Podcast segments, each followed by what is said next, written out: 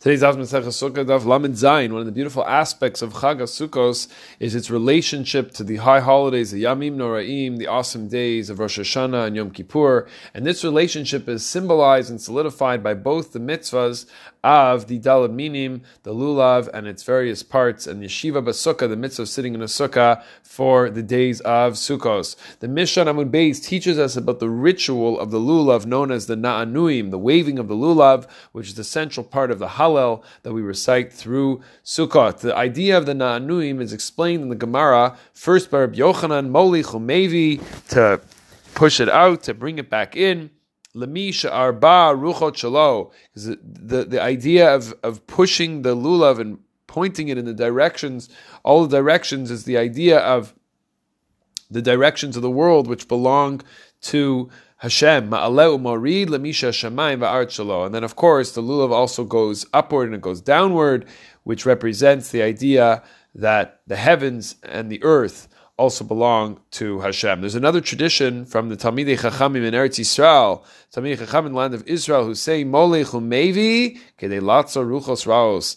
To bring it to go forward and to bring it back to the different directions is to stop and prevent the bad winds, the bad, the the the evil winds.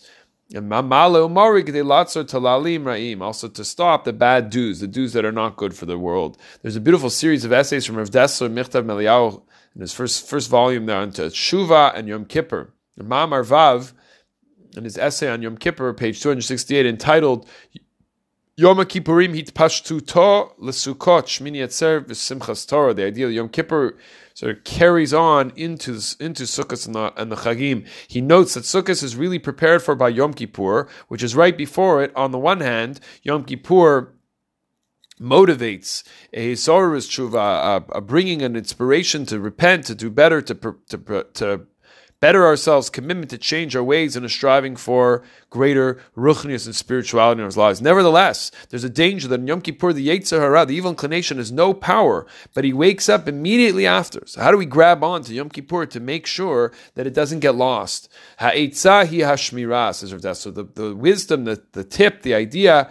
the way to do it is to protect that which we gain in Yom Kippur. The sukkah, on the one hand, says the Zohar is bechinas tevas noach. The idea that is is a fros alenu sukkah shomecho betzel kanafechet We see the sukkah as this place that can protect us. We go in there, we sit in the sukkah, and we have the intent to not allow the evil inclination to get to a to a mental place. Sha'arim skurim bifnei. The gates close before the impurity, before the yetzer hara, before those desires that are evil desires. We also have the four meaning, the dal meaning, the lulav esrog, aravas, and hadassim, which we just saw in our Gemara, have the koach, the power to push away the harmful winds. They bring a shmira, and adarav, they bring winds of kedusha, they bring winds of holiness to strengthen the nekuda hakadosha belev amisol, to, to strengthen the, the holy point, the holy idea inside of the hearts of the Jewish people. I also saw from Baruch Taub in his essays on Sukkot and Sefer Gdola Tshuva, page 171, that we find the halacha in Shulchan Aruch Tafresh Kav Dalid, which is still which it says there, and also in, in it's also found in Hilchos Yom, it's also found in Hilchos uh, Sukkos,